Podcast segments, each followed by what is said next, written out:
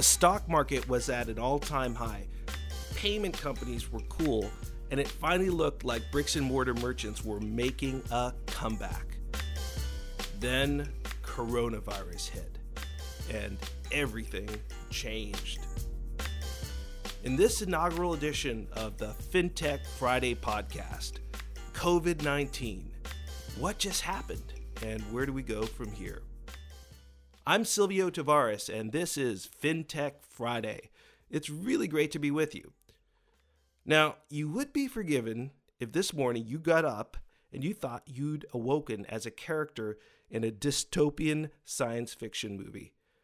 Stocks have dropped nearly 30% in the last two weeks. The New York Stock Exchange has canceled trading on its floor.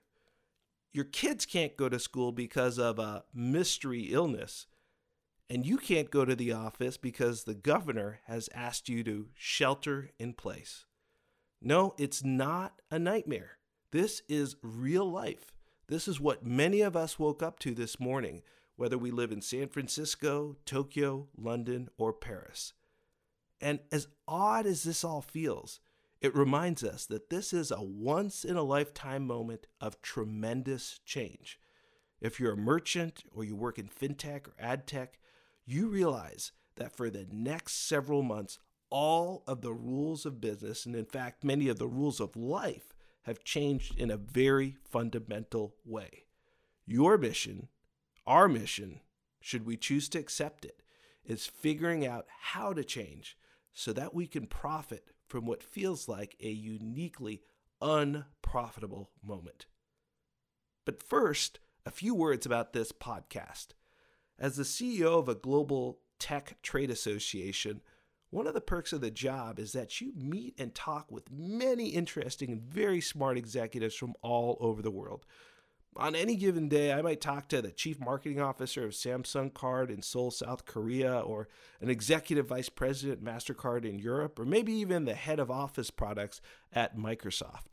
Three different executives, three different countries, three different industries, but often one and only one pattern, one common insight that applies to each of them.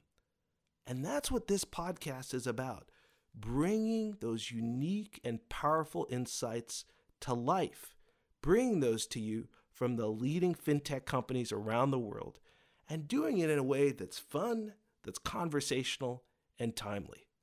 So let's do this, and I hope you'll be back every week for FinTech Friday.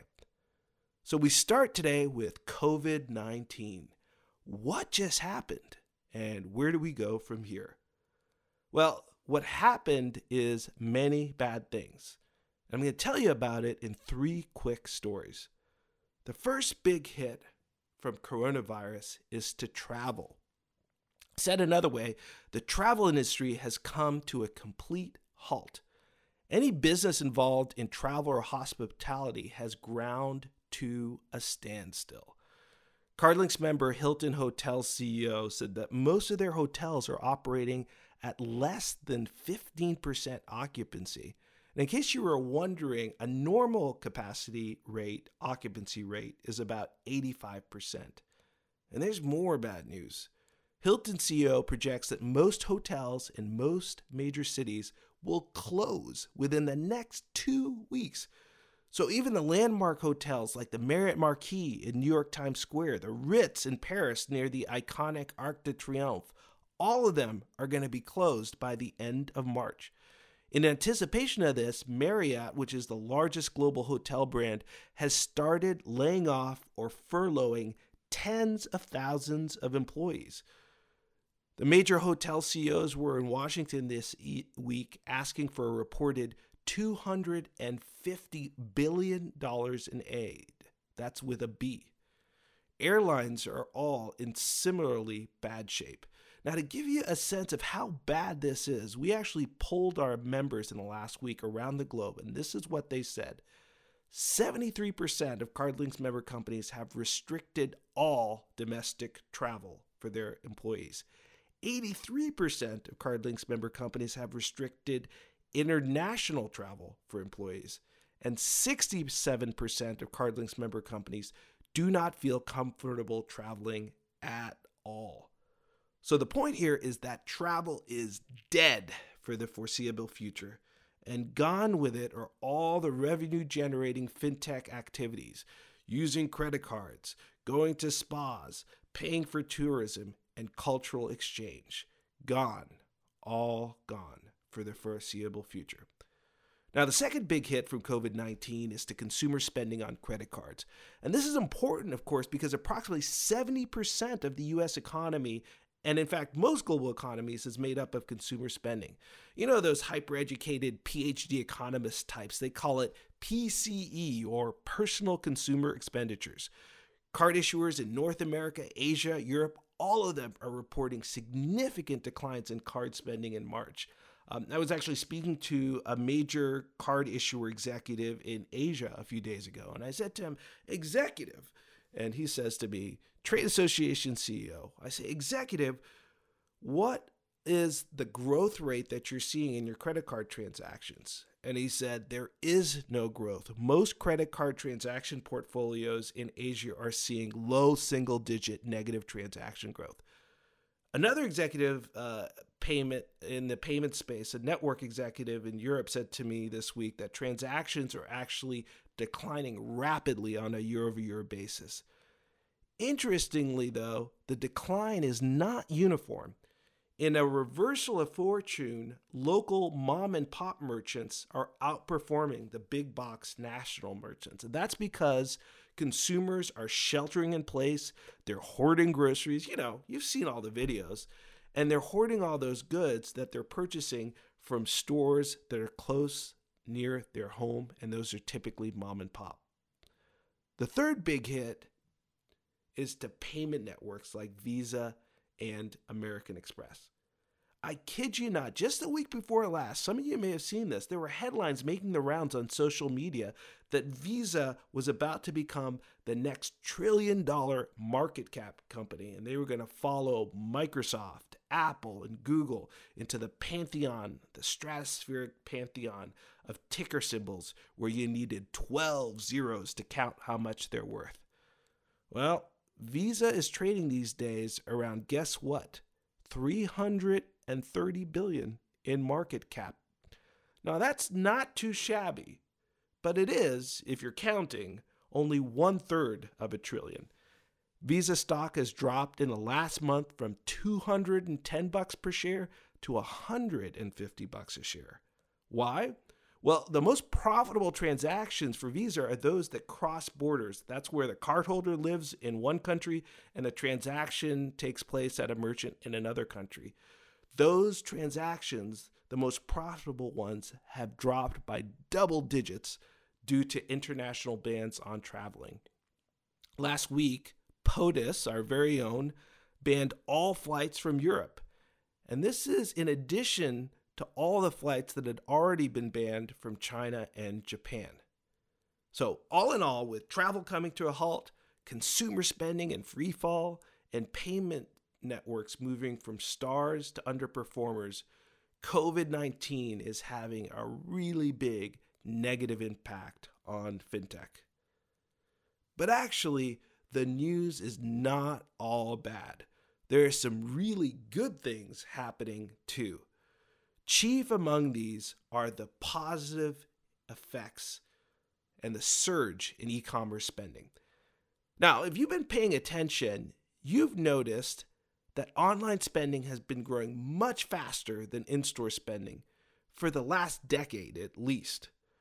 But what most people don't realize is that e commerce still only accounts for less than 10 to 15% of total retail spending in developed countries like the US, Japan, France, and the UK. Fact check it, Google it, it's true.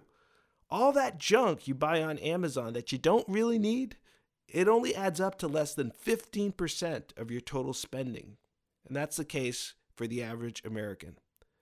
But the coronavirus is changing all that and changing it fast. Consumers are shifting their spending online as sheltered place orders and school closings accelerate. Those things are all limiting in store sales. Some e commerce merchants are seeing growth rates as high as 50%. Amazon announced this week that it's hiring over 100,000 workers. It's growing so fast that they can't fulfill many orders and they're just canceling it all outright. I was speaking with a large global European retailer executive this week, and he told me that their stores in Asia are underperforming, but that online sales in Asia are growing through the roof. They were actually shipping the inventory back from the bricks and mortar stores back to their warehouses so they could ship the goods to fill, f- fulfill online orders. So the insight here is if that you, if you're in e-commerce, the coronavirus is a huge windfall. And the shift to e-commerce spending is one that is likely to be permanent. In fact, it wouldn't be surprising if by the end of 2020, e-commerce sales in the US might be closer to 50% of total retail sales rather than the 15% level they are when they started the year. Rideshare companies and sharing economy, economy companies are also a big beneficiary of COVID 19. After all, who needs to own a car if you're working from home and you don't need to drop off your kids at school? One uh, executive of a major ride sharing company that I was talking to this week, um, he told me that rides are up significantly in March.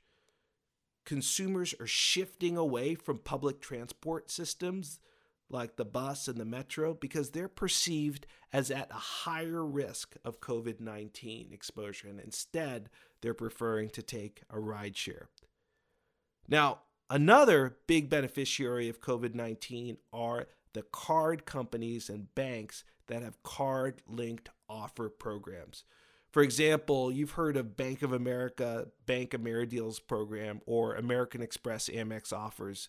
Chase has a program too. They call it Chase Mobile Offers. And basically, when you open up your mobile banking app, you see all these great ways to save money by adding digital offers and coupons to your card. Now, these type of offer programs have been around since the last economic crisis in 2008 uh, when they first started popping onto the scene. And at that time, Bank of America decided to launch them as a way to drive sales for their merchants that were really hurting because of the sour economy. Well, it's no surprise that with the current economic malaise, these programs have come back in fashion for consumers because of the panic caused by the virus, consumers have rapidly become much more price sensitive and they are looking for deals. Card issuers and apps with these card linked offer programs are outperforming their peers without them. So, all in all, it's not all bad news, but we are definitely in for a bumpy ride for the next several months. What happens next is anyone's guess. But one thing I know fortune favors the bold. But as you're being bold out there, don't forget to be nice and take care of each other. Thanks for tuning in to FinTech Friday. Talk to you next week. Take care of yourself and take care of each other. This is Silvio Tavares signing off.